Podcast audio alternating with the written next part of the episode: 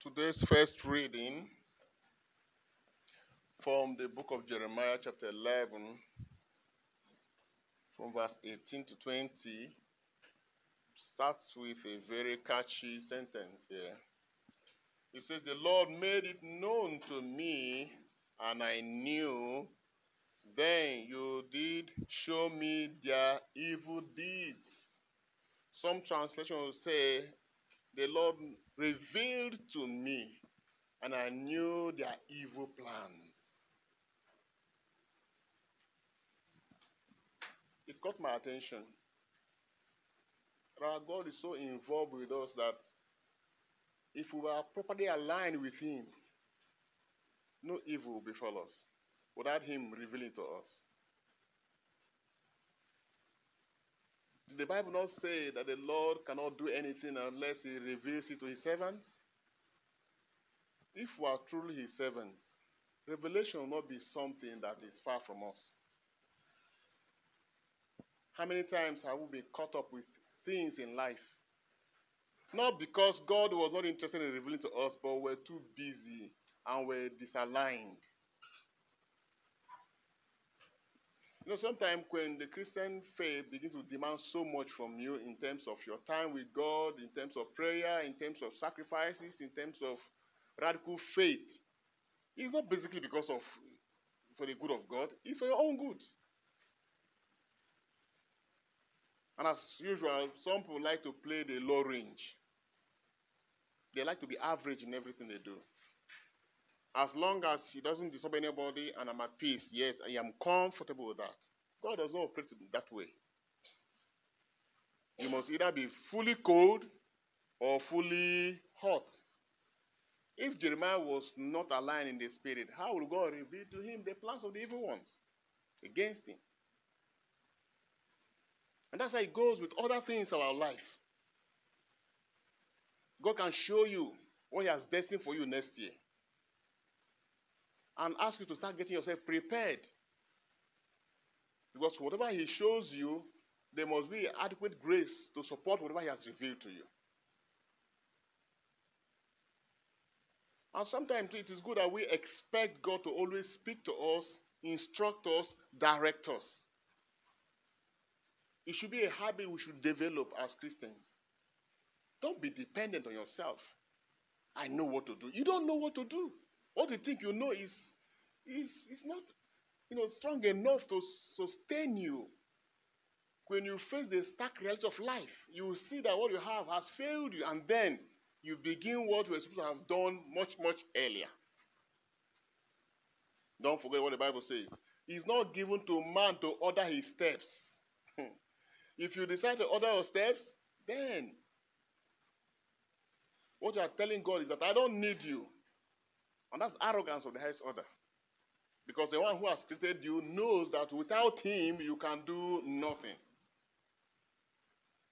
And over the years, the fallen humanity has developed a culture of independence, living without God.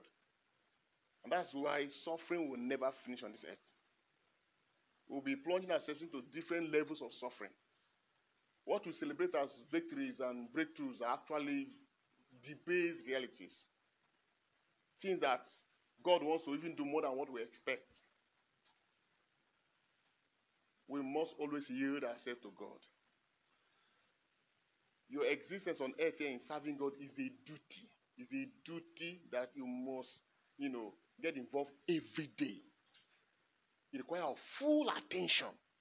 That's the reason why you are here. To know Him more and more. To love Him and to serve Him. Every other thing is secondary. So I'm so touched by this, you know, uh, word that Jeremiah has shared here. And so nothing took him by surprise. He was not taken unawares. We live in a world where the devil every time lays Christians, lays those who serve God, plus evil against them. Even Jesus himself was not taken unawares in his own case. He knew. He said, Now the ruler of this world come against me, but there's nothing of him in me. That means there's nothing of the devil that he can claim ownership in his life. How many times in the Acts of Apostles did God reveal the plans of the of the of the king against Christians? And they prayed. Paul knew. Paul said, A great and effectual door has been given unto me. But there are many adversaries. He was seeing the breakthroughs, he was seeing the favors, but he was not bankrupt of the plans of the evil one. He knew there were many adversaries. And that's what makes you a smart Christian. And so God wants us to open ourselves up to that His spirit of excellence that will make us smart. Don't be naive. Read the temples of time. Be sensitive in your environment. Anywhere you go to, if you open up yourself spiritually, God will tell you the condition of the place spiritually because it is the spirit of a place that determines the reality of the place. You may come to a place and say, ah, this place, ah, we have peace here, oh, no problem. but in the spirit, things are being cooked up that is going to happen suddenly. You enter a car, everything is working well. You say, This car is still new. I just changed my brakes. I just got the new tires. So I know to a certain level, I'm okay. But if you pass through the valleys of the shadows of death, you will see that your brakes and your tires will fail you. The biggest ship ever built many years ago, the Titanic, I think they wrote on it, the unsinkable ship. The first time he sailed was the first time he sank and killed people. Man in his riches lack wisdom. They're like the beasts that are destroyed. Let us humble ourselves before the Lord every day and ask Him, Lord, direct my steps. He said, if your faith is not like the faith of a little child, you cannot encounter the powers of the kingdom. At this mass, when we come to Him again and ask Him, Lord, this world is full of darkness. We need not our own light, we need His own light. May God bless words in our hearts through Christ our